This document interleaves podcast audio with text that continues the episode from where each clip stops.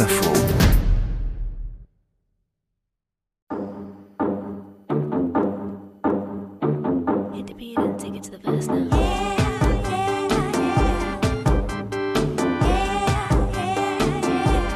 caucus de l'Iowa, première étape dans le processus de désignation des candidats à l'élection présidentielle américaine, a donné la victoire hier à Barack Obama.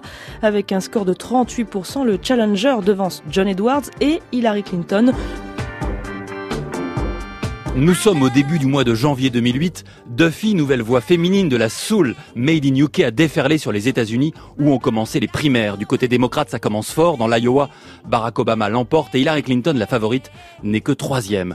Elle s'envole immédiatement pour le New Hampshire et à Portsmouth, lors d'une rencontre filmée avec quelques citoyens, une femme, Marianne Pernell Young, se lève et demande à la candidate comment elle fait pour tenir face à une telle pression en tant que femme dans ce monde d'hommes. Hillary Clinton lui répond. This is very personal for me. It's not just political, it's not just public. I see what's happening. And we have to reverse it. La voix d'Hillary Clinton se casse, les larmes ne sont pas loin, le buzz est énorme. Pour beaucoup de commentateurs, ces larmes sont fausses et visent uniquement à rendre la candidate démocrate plus humaine. La grande journaliste du New York Times, Maureen Dodd, rapporte avoir entendu un reporter plaisanter. Ses pleurs faisaient très authentiques. Je parie qu'elle a passé des heures à y réfléchir. Dans la foulée, Hillary Clinton doit faire le tour des médias pour défendre ses larmes. Sur CNN, elle est obligée de faire une confidence à John Roberts.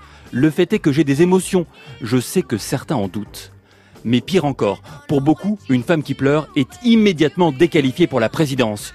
Sur Fox News, on se demande si elle pleurera ainsi face au dictateur nord-coréen.